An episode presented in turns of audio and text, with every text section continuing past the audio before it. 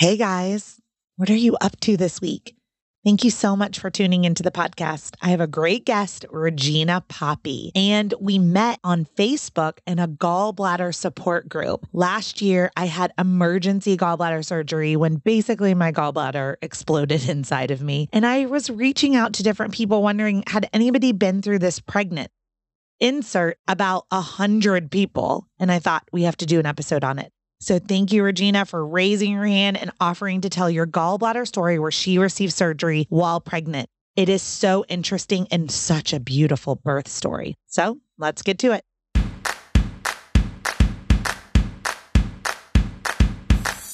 What does a contraction feel like? How do I know if I'm in labor? And what does the day of labor look like? Wait, is this normal? Hey, I'm Heidi. My best friends call me Hides. I'm a certified birth doula, host of this podcast, and author of Birth Story, an interactive pregnancy guidebook. I have supported hundreds of women through their labor and deliveries, and I believe every one of them and you deserves a microphone and a stage. So here we are. Listen each week to get answers to these tough questions. Birth Story, where we talk about pregnancy, labor, deliveries, where we tell our stories and share our feelings. And of course, chat about our favorite baby products and motherhood. And because I'm passionate about birth outcomes, you will hear from some of the top experts in labor and delivery. Whether you are pregnant, trying desperately to get pregnant, or you just love a good birth story, I hope you will stick around and be part of this birth story family. Hey guys, before we get started, I just wanted to share with you a little bit about Melissa Euler and Melissa Euler Coaching. She is my executive coach. And if you didn't catch her birth stories, rewind a couple of episodes and start at the beginning. So, Melissa is a former finance executive turned life and leadership coach and she's really passionate about helping women thrive. Let me tell you about how I met Melissa. I had left corporate America after 15 years, making lots and lots of money, much more than my partner. And I was feeling that urge inside to like shift, to change. My son had just been diagnosed with cerebral palsy, and I felt like I needed to be home, but I also felt like I needed to be at work doing something. So Melissa helped me get really focused and creative and polish what eventually became Birth Story Media. A couple of months after I quit corporate America to take care of my child and perhaps grow a business, I found out I was going to be a single mother. My marriage was ending. And I was so thankful for Melissa Euler and Melissa Euler coaching because she helped me grow a business in less than two years to a six figure income. If you are feeling that nagging feeling inside of you that your life needs a shift too, maybe just a focus or a transition in your life as you're entering maybe motherhood for the first time or motherhood again, then I urge you to reach out to Melissa Euler. She has an amazing Thriving Mothers Group coaching program and she starts everything with a discovery call. So you can book a 30 minute discovery call to get a taste for what it's like to work with Melissa. And if you book a discovery call and mention that you heard all about Melissa from my Birth Story podcast, she is going to give you a free one on one coaching session added to any package that you may purchase. That's a $200 value. Trust me, I pay it weekly. It is worth every dime. So, all you ambitious women out there listening to this podcast, maybe you're a stay at home mom, maybe you have your own business, maybe you're in corporate America, maybe you've been dreaming about what's next in this next chapter. You're juggling a lot of things. I know, I was too. So, I urge you to reach out to Melissa if you are on the brink of change and look for that extra support and encouragement in her she will help you reach your goals with ease. I promise. All right, let's get to it. Hey, Regina, welcome to the Birth Story podcast. How are you? Hey, I'm great. Heidi, thank you so much for having me. I'm really excited. I am too. Well, I reached out to you last summer because this episode is going to be all about the gallbladder and the gallbladder during pregnancy. And I had a spontaneous, like, I don't know if it was a rupture of my gallbladder, but like massive, massive attack. And I got, I went to emergency surgery.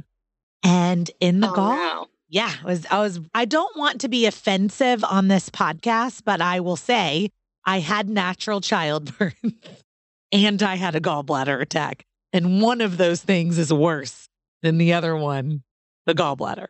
So, because there's no break, right? Like there's no Right. break from the pain. So, I was in this gallbladder group on Facebook trying to figure out like what is a gallbladder? How did it go? What do you eat? All these things. And I found Regina Poppy.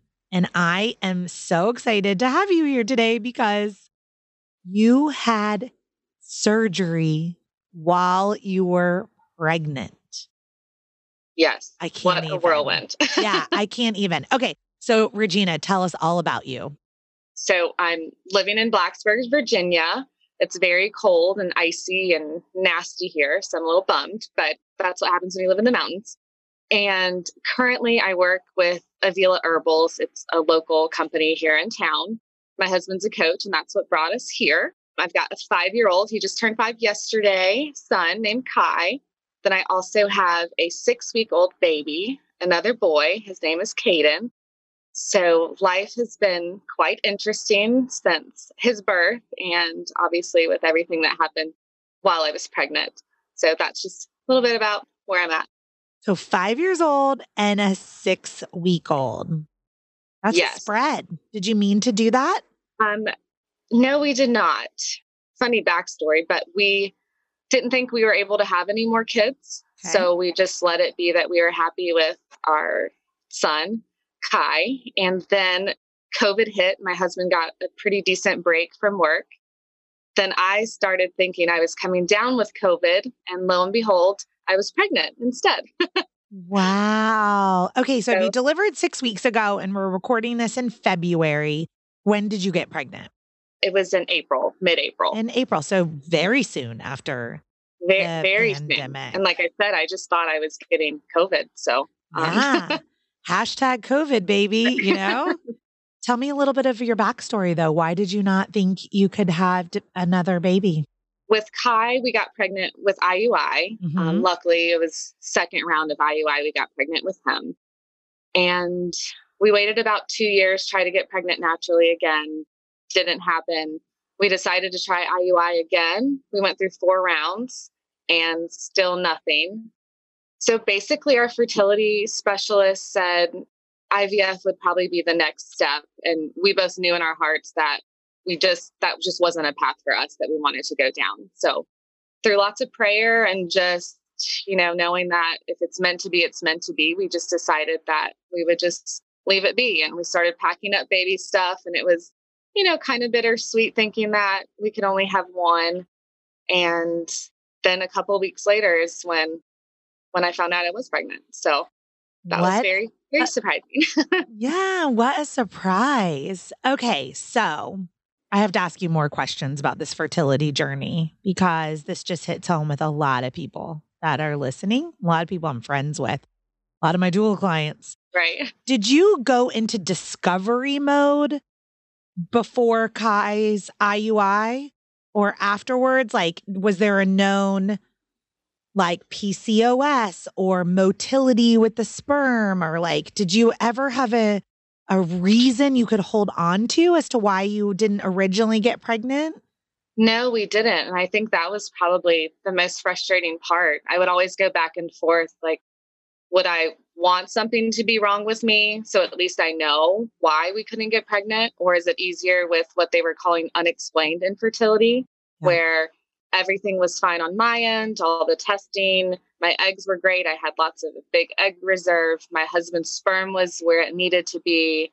Timing was was right and it just wasn't happening. So it was for us a little more frustrating not knowing that something was wrong even though you know if something were wrong it still could be unfixable so it's Yeah. kind of a double-edged sword Well, it says something about your marriage that you got pregnant when it was not planned or expected. I always think that's wonderful. I'm like, you know, people are still having sex when they like each other.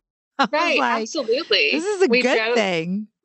right. We joke that maybe my husband just did have a highly stressful job. And when he did get that break, you know, it just happened a lot easier when you're not putting the pressure on it.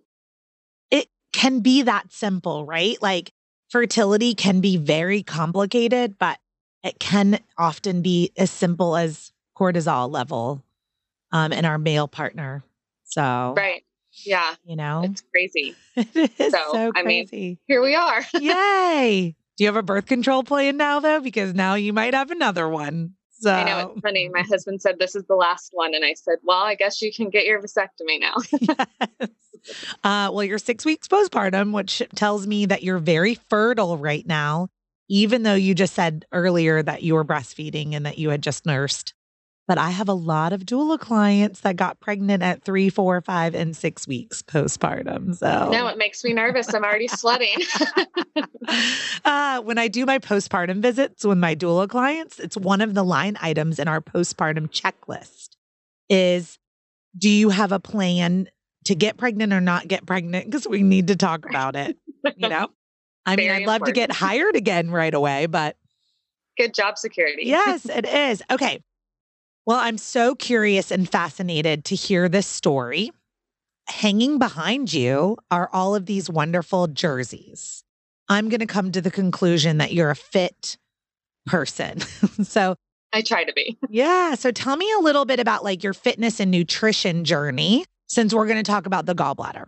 Right. So I'm a fairly fit person. I play in a, a few volleyball leagues here in town since I was a former volleyball coach. It's just something in my nature. And for me, I'd much rather be active playing a sport than going to the gym lifting weights. Nutrition wise, I feel like I eat fairly healthy, lots of fruits and veggies, especially once I found out I was pregnant. I was pounding the water, really making sure I was hitting my protein mark, just checking all the boxes to make sure me and baby were getting the nutrients that we needed throughout pregnancy. So I would say pretty fit, before pregnancy as well as during pregnancy. Fair to say you had a low fat diet? Yes, fairly low fat. Although, I guess when you start talking about fats, there's good fats and not good fats. So right. I did have a lot of good fats in my diet, but fairly, you know, low fat on the other end. Right. So, like more avocado, less right fried chicken. Exactly. Okay. you know, these are important distinctions, you know, that we make. Right. So, of the things that like are good for us and the things that are could be better for us. So, you find out you're pregnant in April. It's the middle of a pandemic. You're shocked, I'm sure. Yes. And then tell me like how your first trimester goes. First trimester was very easy. I can't really complain. No morning sickness pretty smooth going. Our 12 week visit, ultras, we had the ultrasound. Baby was looking great. Heart rate was great. So pretty smooth, pretty smooth. I should not ask this question, but I am going to because I think it's relevant actually to this conversation. But how old are you? I'm 37. Oh, okay. Just turned 37. Yeah. yeah. This is going to tie in to all of the things that I want to share about tonight. Okay. So then what happens? Because something happened. Something happened. So, oh, boy. So, my son loves Panda Express. So, we did a lunch date with my husband at his job and we grabbed some Panda Express on the way. We were sitting outside, just having a nice little picnic. And all of a sudden, I just, I don't feel quite right. Like, I have like this burning, weird sensation in my ribs and I can't quite figure out what's going on. Is it indigestion? Is it heartburn? I've never had either of those before, so I'm not really sure. And I don't eat anything else. I kind of wrap things up with lunch. We start driving home. The whole ride home, I'm getting these constant, just dabbing, burning pains. They start growing in my back. I feel like I can't breathe, like I'm being strangled. And we get home and I'm breaking out into sweats. I don't know what's going on. Immediately, I think, oh no, is it my appendix? What could it be? I message my midwife and just kind of give her a brief synopsis of what I'm feeling. Like, hey, do you think I should just chill out, take a bath? Do you think I need to go to urgent care? What do I do? She writes back, you know, it could be your gallbladder and it sounds like gallstones. And I think you need to go in somewhere, like right now. And I'm like, okay, great. What am I going to do with my four year old? So I text my husband and I said, I, I need to go to urgent care. So I call urgent care. They don't do ultrasounds for potential gallbladder issues. So they suggest I go to the ER. And I'm thinking, oh no, it's COVID. Last thing I want to do is go to the ER. And so I basically have my husband rush home to grab both of us, and he drops us off at the ER. And him and my son go to a friend's house down the street from the hospital. And that's kind of where it all starts. Oh my gosh. I am now sweating and having heart palpitations because it's bringing back, I guess there's a little trauma associated with when my gallbladder died. It just died so similarly to the way that you are speaking about it. And so I am dying to know what happened next. Well, first of all, what month was this? This was in July. Okay. This is so funny. I think we were like soul sisters in the universe because this is when mine died. Oh, July, oh, no. like 23rd or something like that is when mine died. Different than yours, Regina. So many things. But my gallbladder had been burning me for three years. Oh, wow. And af- since I had given birth. So it went, like kind of started in pregnancy at the end of pregnancy. And I went for this ultrasound, normal, blood work, normal.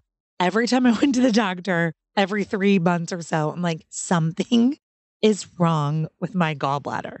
And then they would do another scan and they were like, no. And I was like, oh, you don't understand. Like, I'm not crazy. So, so finally, like three years later, one of the scans pops on me that's like, your gallbladder is about to go. And I scheduled, because I wasn't currently having an attack, I scheduled the surgery for that Thursday. And that Monday was kind of like a Panda Express incident, you know, like with the sweating and the rib pain and the burning. And it was like, 10 times more powerful than any of this little things I've had for three years, you know, that just kind of came and went. And I also ended up in the ER at the end of July. Okay. So, but I was not pregnant. So you walk in and are you like, I'm pregnant? Yes. Like literally the first thing I say, like, I'm pregnant and I'm having some pains, and my midwife thinks it's my gallbladder. So thankfully, I went in knowing it could be something specific. So then they went straight away into the ultrasound room, which was okay. fantastic. Because I've heard horror stories where they kind of overlook it or they miss it. So I think number one, it helped that I was pregnant and I was kind of showing and that I hinted at a possible gallbladder issue. Yeah, this is really good advocacy. And I'm so glad that your midwife was like tuned in right Absolutely. there. I mean, that's like really amazing. Because when you're not pregnant, you sit in the waiting room in COVID for eight hours because you're not important to anyone. So I'm so glad you went right back. So, are like at this point, what level pain are you in? I'm really at like, I feel like I have a decently high pain tolerance, but okay. I was at an eight. Like oh, it was okay. double over. Like I just felt like I was going to explode. Yeah. So it was very well, and you obviously know that pain. It was constant. I could get no relief. Yeah. Every position I tried did not help. So did you vomit? I did not. Okay. No, That's good. I was like, check. That's one good thing. So right away, I mean, I'm imagining like an ultrasound tech, like doing the ultrasound and then just like dropping it, like, oh God. You know, like was it less dramatic than that? Yeah, a Okay. little less dramatic. Maybe that's how I felt. like complete mic drop. but I mean, it was really quick. Literally, the hospital visit itself was maybe an hour and a half when, Okay. and they got their results. They did blood work as well. But as soon as I got back into my little ER waiting room, they came back and said, You've got gallstones. Let's schedule a surgery. So they didn't do it emergently. No, Okay. no, What did they do to solve your pain problem? nothing, Oh. nothing. They Oh. said, they said you'll meet with a surgeon tomorrow and for now go on a low fat diet no more than five grams of fat per meal Which- Fine. I'd be like, I'm not even at this level eight pain. I'm not going to eat any food. exactly i said well i'm pregnant how am i supposed to what am i supposed to eat Oh my gosh.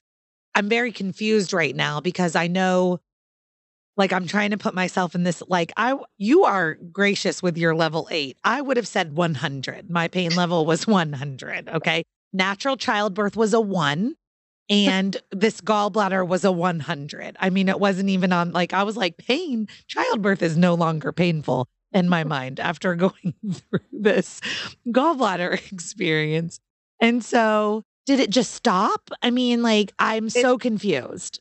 Right it's weird it did while i was there my pain went away Okay. and so then for the next week they we scheduled surgery for the following week so my pain would come and go Probably as you were passing stones. yes If anyone is interested in what a gallstone is or what a gallbladder does, I am not a doctor. I cannot tell you that. So you're going to have to Google it. Maybe I'll link it in the show notes, but does something with processing bile and fat. And it's an important organ if you if you eat fat. It's a really an important organ and I really don't know much more about it. It's on the mm-hmm. right side of your body next to your bile duct, right? right What do you know about the gallbladder, Regina? the only thing i knew going into it was it's bright green Ooh, see, I'm still learning. Yes, it is bright green. And again, we can live without it, but it does process the bile that goes into our, gets flushed through our liver. So obviously it's important for that, but you can live without it, but it does put a strain on your liver Yeah. once you get it removed. So Yes, we can talk a little bit more about that in a minute. I've never drank alcohol again because it scares me too much. I'll be honest. When they told me that, I was like, well, I guess I just won't drink again because I'm too afraid of what will happen. So you're so lucky in a sense, like you have this acute attack, let's say, and it lasts for several hours and then it goes away. So that next week, were you afraid it was going to happen again? yes, everything I put into my mouth, I was afraid to eat. I was basically starving. I went to the grocery store and you're reading every single label. Okay, how much fat does this have? The doctor explicitly said, even healthy fat, no avocado, no eggs, no nuts, like you name it. The things that I mm-hmm. was used to kind of eating as far as, you know, extra protein and healthy fats, it was just a no go. Yeah. So that next week was pretty miserable. And then obviously 24 hours before, or sorry, 12 hours before my surgery, I could not eat or drink anything, not even water. And you're pregnant. And I'm pregnant. And I called the night before and said, I just want to make sure I'm reading this right. It says no water. Can I survive without water? Can my baby be okay? Yeah. Without- So I was panicked. To say I'd be like, can I come in for IV fluids? right. You know, like Yeah. something. So, oh my gosh, I bet your what your husband was so worried. I bet. Were you worried about the baby? I was. That was probably the only thing I was worried about. So when they first said surgery, I'm thinking, oh, heck no, no way. But after talking with my surgeon, she said, number one, this is the best time to have the surgery. Your uterus is still small. I can still do it Mhm. laparoscopically. It's a very quick surgery. The only thing she couldn't do that she normally would do for the surgery was use the dye to highlight the parts of the gallbladder where she needs to clip and cut. So she also mentioned that it could get worse during pregnancy. And if it gets inflamed and it could rupture, you could lose the baby, you could have an emergency C section. There were so many risks that, you know, the benefit of having the surgery was definitely a priority if I wanted to make sure I had a smooth rest of my pregnancy. But she said it's also a risk because you could lose the baby during the surgery. And from said, general anesthesia? That and just she says because you know I was only 15 weeks pregnant at the time mm-hmm. and if anything were to happen the baby wasn't viable and that kind of stuck in my mind. She did say, we'll make sure we monitor the baby before surgery and right after. We won't use the laughing gas, kind of funny nitrous um, oxide medicine. Right. Yep. That's it. Okay. So I just basically was wheeled into the operating room fully awake. They checked on the baby right before they put me under. So that was refreshing. And then right as I came awake, the OB did another monitor on baby and baby was fine. So that was kind of the relief from after surgery. So the person doing the surgery is a is a general surgeon and yes, they're working with an your obstetrician who's also a surgeon but does different surgeries. Right. Now was your midwife involved in the care? She was not. So my midwife is about close to an hour from where we live. Okay. So she was not there for the actual surgery or anything. She did get sent all of my notes, surgery notes, and everything. Now, the reason she's an hour away is because she's a home birth midwife. Yes, I'm is. assuming. Okay. Yeah. So, did you have a home birth with Kai? I did not. I had a hospital birth with Kai. It was still, you know, all natural, no medications with Kai. But it always been on my heart that I wanted to do a home birth but did not happen with Kai. Okay. So tell me about recovery. Like when you woke up, what was the first thing you thought? First thing I thought was my baby. mm-hmm. That was mm-hmm. literally the first thing I said, Is the baby okay? And they were right there listening to the heartbeat. So that made me feel much better. Thankfully, my husband was able to be in the recovery room for pre op and afterwards. So he was the first person that I saw basically after I heard the baby's heartbeat, which was great. Going home was kind of rough, just the car ride. Thankfully, that gallbladder group we were in gave some really great tips on how to survive the next couple days. They gave me some pain medication, but I did not take it. I just. I know. Uh, audience, my eyes just popped out of my head. I'm so weird about taking medicine, especially while being pregnant. So I just wanted to kind of tough through and just see how I could manage. That part of recovery was okay. The pain was manageable for me. However, I was so scared to eat. I was so nervous. So the first thing I ate was soup, which was great. And then an hour later, I threw it up. And that was that was really rough because knowing you had that surgery on your abdomen and then you're just bringing all that all that pain back while you're throwing up. And that was really rough. That was my first night, and that was very rough. Like it hurts to cough and sneeze. Anyone who's listening right now who's had a cesarean section understands like what we're talking about over here. Like imagine getting out of C-section surgery and then puking. Like not oh. not good. Oh my goodness. How many days till you kind of felt like I can get up and go to the bathroom by myself. Well, that's another interesting part of it. For some reason, my bladder wasn't emptying like it should. So okay. the next day, I had to go back in and they put a catheter in. To drain, so just I, to drain your bladder? To drain my bladder. Mm-hmm. And then she also wanted to keep it in for two days. So I went okay. home with the catheter. So curious about this. Is that just a side effect from anesthesia, you think? Like your bladder was just a little sleepy? Yep, that's exactly what the surgeon was thinking. She also said that just being pregnant, it could just be, you know, babies on your bladder, like it's just affecting it more. Okay. And it's funny, that's kind of the first time I felt baby start moving. I joke that baby was trying to kick the catheter out. Like, what in the heck are you doing down there? so you were able to go home with the catheter? I was, yes. Okay. I was. And then this is too much information, but like, did you pull the catheter your, out yourself when you were I did not. I Okay. went back into the the hospital to get it removed. Okay. Probably I the don't think I safest thing. Yeah, like probably the safest thing. I mean, like you could, you know, but Right. you know, just in case.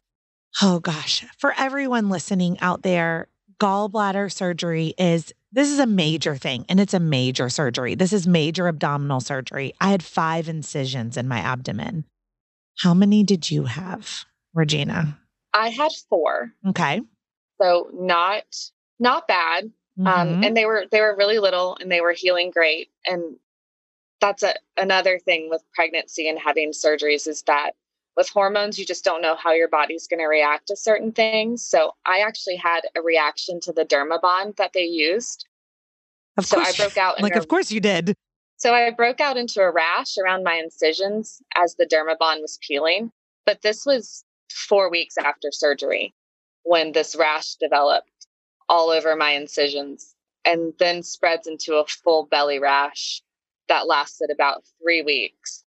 And because my hormones were just all over the place, my body couldn't figure out how to attack the rash. So it built a second rash around the rash. I went through a lot of crazy things trying to figure out topical things to use. They put me on prednisone, just trying to get this rash to go away, which is another scary thing when you're pregnant is taking prednisone and using topical things that aren't necessarily dangerous during pregnancy, but still don't have enough information about whether it does pose a risk to baby. So that was a stressor throughout my recovery. Yeah, especially when your baby's so young and still developing, you know? I would be nervous too, coming from someone who's having a home birth and doesn't want all those medical interventions and drugs to begin with. someone who refu- Yeah. refused pain medicine, Regina, after gallbladder surgery. I, however, everyone listening, took a lot of Dilaudid. And that's fine because I was not pregnant. So, this might be something that's interesting to our audience is that our immune systems are suppressed when we are pregnant significantly. We are so susceptible to illness, infection, viruses. But the reason that our immune system is so suppressed is so that we don't attack our baby, that our body doesn't think that we're like sick and then atta- goes to attack our baby. So, this is some beautiful thing our body does so that we can grow a human. But when we're pregnant, we're just at a higher risk for getting weird things like a random unexplained rash, unexplained everything. In pregnancy, it's just like unexplained. I don't know Everything. just happened, right? So eventually you heal around what week do you feel like you're kind of back to yourself? Probably right around 21 22 weeks. The rash Okay. is gone. I'm eating and i can Okay. eat any and everything which was also a worry because some people will eat and immediately rush to the bathroom and that was a fear of mine too. I still wanted all of these good nutrients for me and my baby and just being afraid of what could cause issues for my liver or am i still going to have like a phantom gallbladder attack or what what's my body going to do now that it's trying to figure out hey she's missing an organ coming from the perspective of not being pregnant and trying to figure out what to eat, it was really difficult. And I think that the support groups are really helpful. I did not put anything in my mouth that didn't come from a recommendation from that group. on like people saying, I tried this on day one through five and this worked okay. And then other people would be like, don't do eggs. Don't even think about eggs for the first five days. But really stressful if you're pregnant and and really concerned about miscarriage and and getting enough. So I'm super curious. So you said 22 weeks, but that's gestation. So that would have been about six or seven weeks after surgery. Yeah. Yeah. That's about right. It's about for myself, it was about six weeks till I felt like I could go back to work and like I wasn't dying every time I stood up. And according to this group that we were in, you know, that seems to be pretty typical. You, you, know, if you're having gallbladder surgery, you need to be out of work six, seven, eight weeks, something like that. What did you eat? Great question. I was more on the adventurous side mm-hmm. because I felt like I had starved my body for a week. And my surgeon said, eat whatever you want, eat like you normally would. She said, Your body's got to learn this new digestive process. And the only way to do that is to eat like you normally would, and your body will slowly start to figure out what to do without your gallbladder. So the second day, I ate pizza and I was totally fine. And wow. Okay. I was kind of shocked. So then I just slowly got even more adventurous and I had coffee on day three. Okay. And which they don't of- suggest for like a couple weeks. Yeah. You know, pizza is like you're never supposed to eat again. right. right. Uh, so ah. I just kind of went with what I was craving. I was craving a lot of dairy while I was pregnant. So I went for all the cheeses, which a lot of people say will cause attacks. And I just kind of counteracted it with smaller portions at a time to see how my body would react. Lots of water to kind of help flush things through. That I think helped as well. But I was still just testing. I would, I actually, in my notes in my phone, I would write down what I ate and I'd put a little check mark if it was an okay food, like my body was fine with it. Oh, that's so smart. I would just kind of go through my little, you know, daily routine of eating and then checking my box whether it was an okay food or not. And there were some foods that weren't okay. Have you ever tried those foods again? I just had panda last week for the first time since. And I was so nervous. Oh my goodness. And I survived. I can't believe it. I am interrupting this amazing birth story to remind you about Melissa Uhler Coaching and thanking her for sponsoring this episode. The way you can get a hold of Melissa is by going to melissauhler.com. That is M E L I S S A U H L I R.com or following her on Instagram at Melissa Uhler. And don't forget, if you book a discovery call, mention Birth Story Podcast for a free one on one coaching session with her, a $200 value if you book a package with her. All right, now back to this birth story.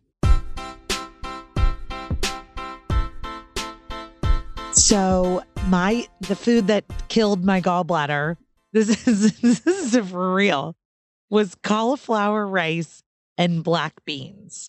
That's what I ate for dinner that night. I will never eat the combination of cauliflower rice and black beans again. For anyone listening, your gallbladder usually dies after a high fat meal. I'm going to call you out, Regina, like panda. Okay. this isn't like low fat Chinese food over no. here. And so out here I was like, I, is there any fat in black beans? I don't even know, and no fat in rice cauliflower. So I don't know. I think mine was just dying a slow death for a long time. And then the black beans. RIP. It was time. yeah. Cauliflower rice just send it over the edge oh, it's so funny. I think it's a really good suggestion what you said about writing it down though and like giving yourself a check mark for things that feel good and other things that don't feel good. I hope that no one is listening to this podcast that's pregnant and has a gallbladder attack. But I wanted to record this episode because there were so many women who responded to my post. Like, I was like, has anybody been pregnant and had this happen? And it was like, hand up after hand up. I mean, it was crazy. So, the very little bit of research I did on gallbladders, this is what I learned fertile, fat, and 40s. The F's, they said the F words, those are your risk factors. So, fertile, like you're pregnant, you've just had a baby. So, this is typically when gallbladders die while we're pregnant or right after we've given birth. Very interesting in your 40s and people with a high fat diet. I'm going to throw myself under the bus. I'm in my 40s. I was a few years postpartum and I'm fat. so just a little overweight. I'm going to say that. Not bad, but just a teensy bit overweight. I'm still holding on to my baby weight and he's five years old. So So I checked all of those boxes. And Regina, for you, you were in the fertility category. So I think it's the pregnancy, right? They concluded because you're not in your 40s and you're a fit, healthy female athlete that eats pretty well when she's not eating panda. Right. so, they could sponsor this mm-hmm. ad it or sponsor Right. this episode at this point. This is so funny. Okay, well, I am dying now to get into your birth story. So I love talking home birth. I love hearing home birth stories. I have a home birth coming up in a couple of weeks with a client, Sarah. I'm just so excited for her upcoming home birth. And so tell me a little bit about making the transition from you birthed at a hospital, and yeah, it was unmedicated and all of that, but it's a different thing to go birth at home. So, can you share with the audience if anyone's listening that maybe is pregnant with number two, three, four, and they've birthed at the hospital? Like, what went into that decision, and how did you get to that place of uh, birthing at home? Well, I think I touched on a little bit that it's just always been on my heart that I envision myself having a home birth. I've had friends who have had them and just, you know, in my mind, just a slow, calm birth at home and you get to stay at home with your fresh little baby. That just has always stuck in my mind. And I had a great experience birthing at the hospital with Kai. So that's definitely, it didn't change my mindset of, oh, I can't go to a hospital again. But I think COVID also played a part in knowing that home birth was definitely the best option for us as well. At the time, partners weren't allowed to go in for appointments or ultrasounds. They were limiting the partner as far as when you're actually going into labor and going into the hospital. So I couldn't have a doula. And that was really important for me as well. And honestly, my husband was kind of on board with the home birth too. And he was pretty excited. And I think that that just made the decision that much easier. You are one of thousands that found themselves in this situation. And as we're recording this, February 2021, I mean, sadly, we're still in this reality. In Charlotte, North Carolina, our largest hospital system, Atrium, just opened the doors to a second partner. So now you can have your partner and you can have your mom, your sister, your doula, something like I come from a school of thought that everyone deserves to have as many people in that room as they want to have in that room. And I'll take two for now. You know, one was good, but I'm like, I'll take two. But so many, of, I have more home birth clients. The city has more home birth clients this year than, I mean, ever before because people are like, no, thank you for your rules. If my partner cannot be involved in my care and in my advocacy, then I'm not safe. So I'm not coming here.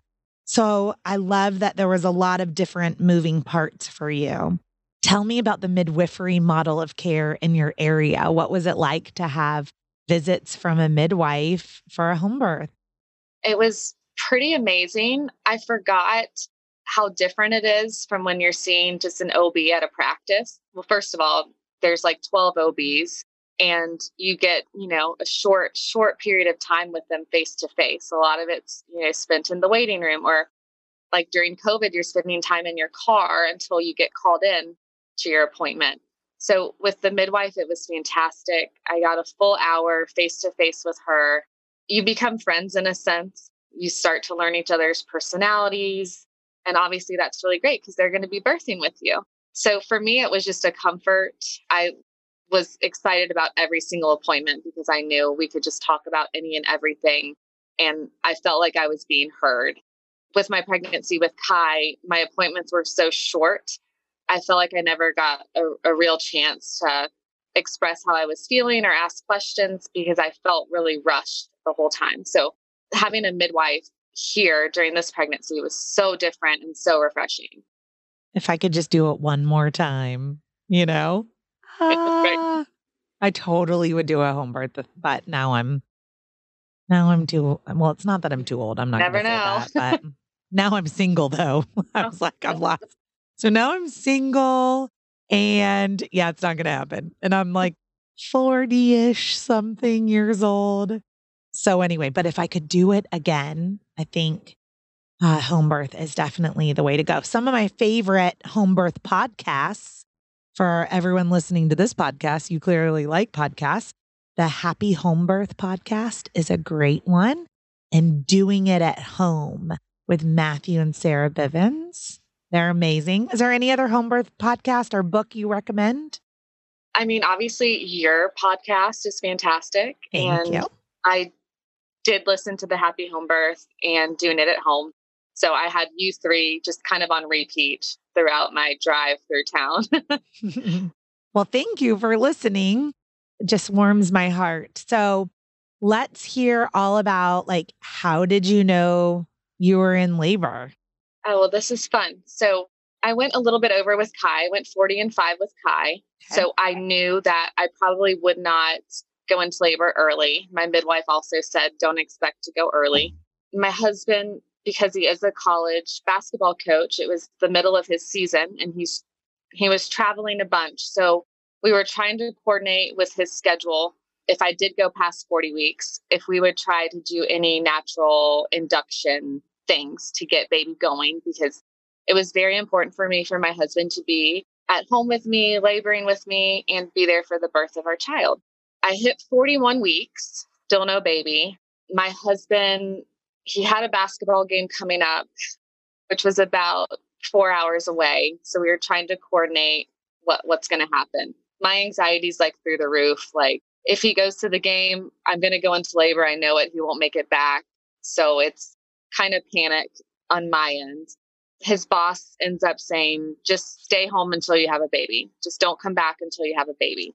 So 41 weeks, and I'm going in for my ultrasound because my midwife requires that once you hit 41 weeks, just to do a biophysical ultrasound to make sure baby's good, my fluids are good, to make sure nothing's going on that could cause, you know, something that she needs to be worried about. So I was feeling pretty down on myself. I had had some prodromal labor a couple days before. I did try castor oil and nothing happened other than I basically sat in the bathroom for the whole day. That's interesting, by the way, because I would like to do some research on castor oil if you don't have a gallbladder. I don't know there. I was like, now that I'm thinking about it, that seems like that wouldn't be a great mix. But anyway, I'm going to put my little note, you know, I'm going to put a little note. Let's talk about, let's research castor oil if you have no gallbladder. We, my husband drives me to Roanoke, which is about 45 minutes, 45 minutes to an hour from our house. And on the drive there, I start getting these contractions and they felt pretty strong, but manageable. I thankfully brought my headphones with me because I am a Hypnobabies advocate. I have my scripts ready at all times. During the ultrasound, I'm having some pretty strong contractions. They're coming a little bit quicker. Baby checks out fine. So then we head to my midwife's appointment, which is maybe 10 minutes away. And at this point, I'm thinking, this is something something weird. Like this is a little different than the prodromal labor I was having a couple days prior. Get to my midwife, she checks me out. She says, I, I don't I don't think you're in labor. I think you're you know, in the beginning of labor, but nothing that I think you're going to have this baby right now. I allow her to just check check me, check my cervix. She wanted to see if it was softening and I wasn't really concerned about how dilated I was, but I was two centimeters dilated, which she suspected, but I was 70% effaced. And my contractions start coming a little quicker. And when I left, she thought that my water may have broken on the table. So she cancels her appointments for the rest of the day. And she says, once your contractions get stronger, because you're so far effaced, it could go pretty quick as far as baby. This was around, just to give a timeline, this was around 4 p.m. that day. And we still have an hour drive home. So we leave. I go to my chiropractor really quick to get one last little adjustment. And at that point, contractions are probably every two minutes and they're getting much stronger. The car ride home was pretty rough. We were worried about hitting five o'clock traffic on the highway. And On my way there, I text my doula, who is also my chiropractor. Her and her husband have a practice together. And I said, Can you just come over? Because I think they're starting to get really strong and I'm not able to talk through them as well as I was earlier. So we get home around 5:30. My doula comes at 6 and then around 6:30 I call my midwife and after listening to me she says you need to fill up your birth pool right now or you're not going to be able to get in. So that's kind of how that happened. wow. So you're this un- starts to unfold like really, really quickly. Really quick, fast and furious. Okay. Are you scared? I am. I think I'm I'm not quite in the right mindset because I woke up that morning feeling sorry for myself that I hadn't gone into labor. And again, I felt sorry for myself at the appointment because things weren't, I mean, two centimeters, you can go from two to 10 in an hour. You just never know but I didn't really feel like I was in full blown labor yet. So I was starting to get a little panicked, especially when she said, you need to hurry up and fill the tub. Yeah. And you, I know that like when you call for your doula, it's serious time, right? Right. My clients are really good about keeping me asleep in the middle of the night. Like they know, like, do not wake me up unless you are like actually in labor, you know? And so I know when they call me like it's serious time, like they they've pushed it off and pushed it off until it's serious. So she came right away. It sounds like she, she got there really fast. She did. And her husband gave me my last adjustment. So apparently when I left the chiropractor, he said, Regina's going to call you any second now. Yeah. Because it's the real deal. Wow. Okay. Did you get the pool? Like, did it get filled up? It what did. Happened? It got filled up super fast. And I just remember I had my headphones in and I'm laboring in our nursery, which is where the pool was. And the pool was ready, but my midwife wasn't there. And I kept saying, Can I get in the pool? Like, can I get in the pool? And my husband and my doula were like, You have to wait. You, you need to wait for Kristen, your midwife. She wants to. She wants to check you before you get in the pool. And I'm like, gosh, I just want to get in the pool really bad. Finally, she gets there. She checks baby, baby sounds good. I get to hop in the pool, which I thought would bring me more relief, but it didn't. It just made my contractions even stronger, which obviously is a good thing.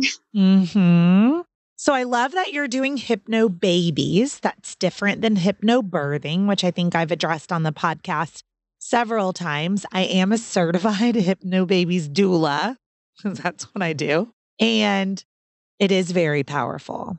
It helps you get into a deep state of relaxation through self guided hypnosis or partner guided hypnosis, too.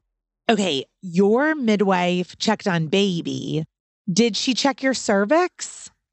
No, she didn't. Not when she first got there. Nope, she just checked on baby. Okay. So your contractions have been two to three ish minutes apart. They're really strong. And you climb into the water and you said they got even stronger. They did. And I had always in my mind thought that once I got in the tub, because a lot of friends said it would slow their contractions down. So I thought I would kind of get a little moment of, I guess, peace or just a break from it. But they picked up even stronger and they were starting to get even closer together and longer. That again, like, got me going as far as yeah. like, this is really happening. Do you have any concept of like what time it was now? No. Okay. I don't. In my mind, I felt like it had to be like 10 o'clock at night, but I knew it was closer to 6:30 or 7 when she got there. So okay. I did know that. But okay. So it was it was going really fast. I was gonna say. So what happens next? Like, did your partner get in the tub with you? He didn't. He did not want to get in. Okay. So I respected that decision probably maybe 15, 20 minutes after being in the tub, she could tell that contractions were spacing out a little bit. So she, because I had my headphones on, she would tell my husband to tell me stuff. And that's kind of how I labored. So she would say she needs to go in this position. So she suggested that I, I need to have five contractions on the toilet. Mm-hmm. And I was not happy about that at all. I no one ever like, is. I was pouty faced. I said, I can't, I don't want to do it. the toilet. Don't make do it. And my husband's like, You have to, we got to get baby down. And I'm like, Fine. So you did it. Yes, I did it. Yeah. And then afterwards, she asked if I would like to be checked. And I said, Sure. I, I kind of just wanted to see where I was at, if I was making progress. And I was 100% effaced. I was five centimeters. And I thought, That's it and she said you're you're you're making a lot of progress and i'm thinking that's nothing like i feel like oh see as a better. doula i'm like that's a lot regina i'm like you went from 70% effaced which is still you know thick cervix to totally thinned out and you burst open all the way to five so zero to five is like the longest part you know okay five to ten yeah. is like you know butter melts yeah. right open. I don't know how your story ends, but typically five to 10 goes, you know, very quickly and zero to five takes a long time. So if I'm your doula, I would have been like high fiving you, like, this is amazing. That's so much progress. And I would have made you stay on the toilet. So, yeah. Yep. And that's what they did. I went back on the toilet for a bit. And then once I got off the toilet, she had checked on baby and there were a couple decels in between contractions. So not during contractions. Okay. This is what um, we call lates. You have a contraction, it ends, and then your baby's heart has a deceleration. So that's called a late. It's typically a red flag. So she wants to check me again, and I'm fully complete. She's having my doula do something crazy with my legs because baby hasn't hasn't dropped completely into my pelvis. She needs baby to drop pretty quickly. So that was on my bed. And then she, again, my headphones are on. So I'm kind of in my zone, not really knowing what's going on. So I remember that they wanted me to get in a deep squat. They rushed me off the bed and said, squat this next contraction. Let's see if you can move baby down. And as I'm squatting, my water, I guess, fully breaks completely, and there's meconium, and baby's heart decels again. And my husband goes to warm up the car, and my doula, thankfully, she was so calm and kept me like still in my zone. And I'm trying to put clothes on. I'm like, should I put my underwear on? Should I put pants on? And they're like, no, we have to go. Like, we need to go right now. So I just threw on my fuzzy robe and my Ugg boots. And it's freezing cold. It had just snowed a couple days ago. We get into my car. My midwife, I remember her saying, I brought a bunch of towels in case she has baby in the car because my body's, you know, actively starting to push during contractions. And the hospital is maybe a 10 minute drive.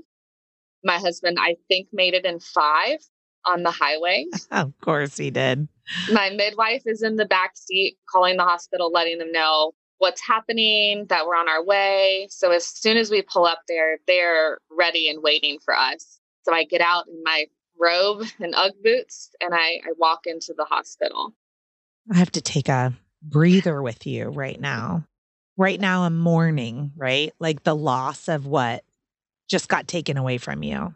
But I'm also don't hear these birth stories in advance. So I don't know what you're about to tell me happens. Right. Right. So, whew, I just maybe everybody else in the audience too also needs to take a deep breath with me. But wow, that must have been very, very scary. Yes. I think looking back, it it's more surreal because again, I was in my zone.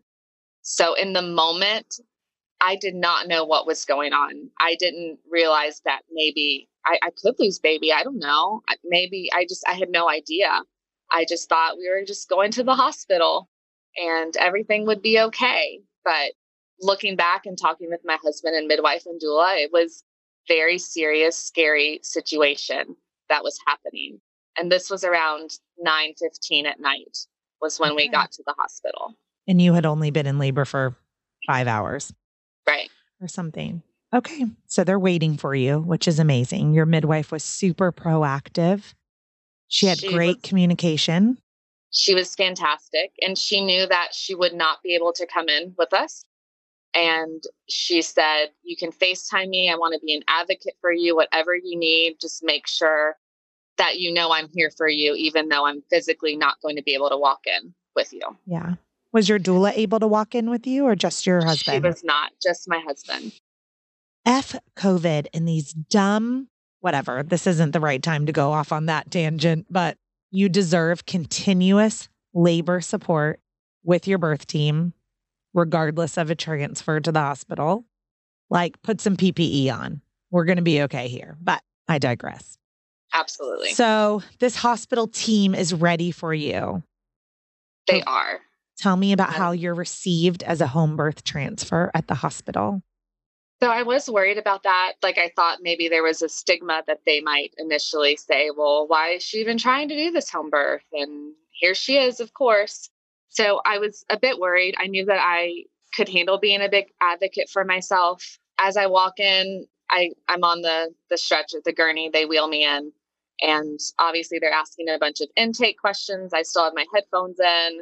They want to know about my surgeries that I've had in the past and you name it. They wouldn't let my husband answer. So I'm answering and I'm still, you know, my body's uncontrollably still pushing baby down. Once we get in the room, the next contraction, she wanted to just get me to just start pushing. And they had strapped, you know, monitor on me and monitor on baby. They were just monitoring the heart rate, which was fine once we got there.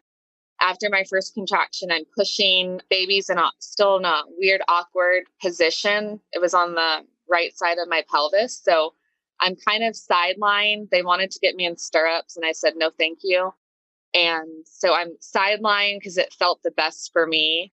Then there's another decel. Baby's heart rate got pretty low. And she says, You have to push right now. We have to get this baby out. And as I'm pushing, the heart rate dips even more. And the last second, she had to vacuum him out. Okay. But she got him out. She got him out. She got him out. She right then. Yes. I, the word that comes to mind right there is brilliant. Okay. Right. So she saved him, you know? Absolutely. Amazing. It was right from the time I got in that room until baby came out, it was less than 10 minutes. It was very fast and furious. And at one point, I even said out loud during that last push, I said, I think I'm going to pass out. Because it was just yeah I, it was just so taxing and everything happened so fast. Then i heard vacuum and i just my mind was just kind of just mush. It was just all crazy to me. Prior to that moment did you know what a vacuum was i did i also instantly thought oh my gosh i'm going to completely tear if they're going to vacuum this bad boy out um, possible yeah Thankfully, I did not. Thankfully. Okay. Um, so can you explain the vacuum to everybody listening, like what that what what it, that's like? Honestly, I, I didn't really I couldn't tell. I remember she asked my husband if they could use the vacuum if necessary, and my husband I'm saying no, and my husband's saying yes. Anything you can do to make sure baby's okay, because at this point he thought baby was not going to make it. I think the heart rate got down to maybe in the 60s. It was pretty low. Yep, that's really low. Mm. Which is mm-hmm. very scary. So the vacuum, I I didn't feel anything and it happened really quick. I just remember, you know, the head was crowning pretty well and she was able to get the vacuum just enough around my cervical. I guess I had a cervical lip. She got it just around enough to suck him out the rest of the way. Wow. Pretty good OB. Amazing. And I will say the hospital we were at, because while I was getting all my intake questions, in my mind, I'm saying, okay, I want to keep my placenta. And I'm telling them out loud, like, we don't know, we don't know the sex of the baby. So I want my husband to tell me when the baby comes out. And I'm just listing off all of these things that I knew I wanted. And I was afraid that if I didn't advocate right then, I would miss out on it because not that my birth plans got ruined, but it was a bittersweet, surreal moment that I wasn't having this beautiful home birth I planned in my mind. Regina, I just want to tell everybody listening right now I mean, this is not to say anything. Your doula was amazing and your home birth midwife was amazing and all that. Everybody runs their practices a little bit different. All of my home birth clients have a hospital birth plan and we've got it tucked away. And I hope we never use it. But I have an online form that I have everyone fill out, and it's all their birth preferences if they end up at the hospital. So it down to cesarean section. If we end up in the hospital and you have to have a cesarean section, you want EKG leads on your back? You want to do vaginal seeding? You know, I mean, things like we may not be able to think of in the moment. And so if anyone's listening and you're planning a home birth, there's no harm in having a written birth plan for the hospital, even though you're probably not going to end up there. You might. And if you do, why not have a plan for it? Same thing with my clients that come to me and they say, I'm going to have an unmedicated natural birth at the hospital. Great. We're going to write a cesarean plan just in case, too. So if I could go back in time for you, it would have been nice if we just had a little piece of paper we could have pulled out with all those wishes. Right. And it's funny you said that because I had one and we didn't even bring, bring it. it. And I thought I should have had an electronic version, like use like a form or that my husband could have had on his phone or anything because again, you don't plan for it, but you still have to plan for it. And we didn't plan obviously to bring it with us. That's a great point. And so I'm learning and changing my practice right now as we're talking. I'm going to start screenshotting my birth plans to photographs so that just in case something funny happens and like it's like a th- you know 6 weeks in advance and I end up there that would be helpful to have a screenshot of the birth plan so you could just throw them your phone you know read this yeah absolutely yeah. especially like we were in a rush so we didn't even bring a hospital like my husband literally ran to the car yeah well thank or keep you keep it in your car yeah thank you for that advice i think that's really good so, did you tear? No tear. What? No tear. I was, I think the doctor and the nurse, they were all amazed because she said, okay, there was no tear. And the nurse said, really? So that yeah. was nice. Yes, your body was like, we've had enough stitches this pregnancy. no more. Thank you so much when you were talking about like wheeling in on the gurney and they're like, have you had any previous surgeries? And I would have just been like, gallbladder. yeah. You know, oh my gosh. What an amazing journey that you had. I mean, just the fertility part of this, this crazy gallbladder attack, a planned home birth with an unexpected transfer. I mean, Goodness, Regina, you have an Wild exciting ride. life. Yeah. I know. I wish I was really boring, but apparently during pregnancy, I am not. This was a really exciting story. There was so much to learn. I think I'm going to have to like dissect a whole bunch of different parts of it and put it in the show notes too, because there's just, there's a lot in there. I'm so thankful for you and that we finally connected and that yeah. you were able to tell your story on this podcast six weeks postpartum. I mean, thank you, because I know it's not easy to step away for over an hour to spend time with us. So it was really cool. cool. Yeah. Um, fantastic. Thanks. Thanks for sticking with us all the way to the end and listening to this incredible birth story. And thanks again to Melissa Uhler of Melissa Uhler Coaching for sponsoring this episode. If you find yourself at the end of this episode wanting more, needing more, seeking more for your life, for your transitions, for your personal goals, I urge you reach out to Melissa for support at melissauhler.com, M E L I S S A U H L I R.com, or on social at Melissa Uhler. You guys, I'm serious. I had zero dollars two years ago, no job, stay at home mom, when I found out it was going to be just me. Today, just two years later, she helped me grow a more than six figure business. I am thriving as a single mom, and I am so thankful for her coaching.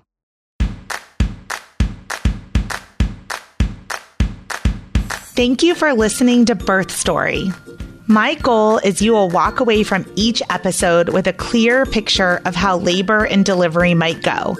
and that you will feel empowered by the end of your pregnancy to speak up, plan, and prepare for the birth you want, no matter what that looks like.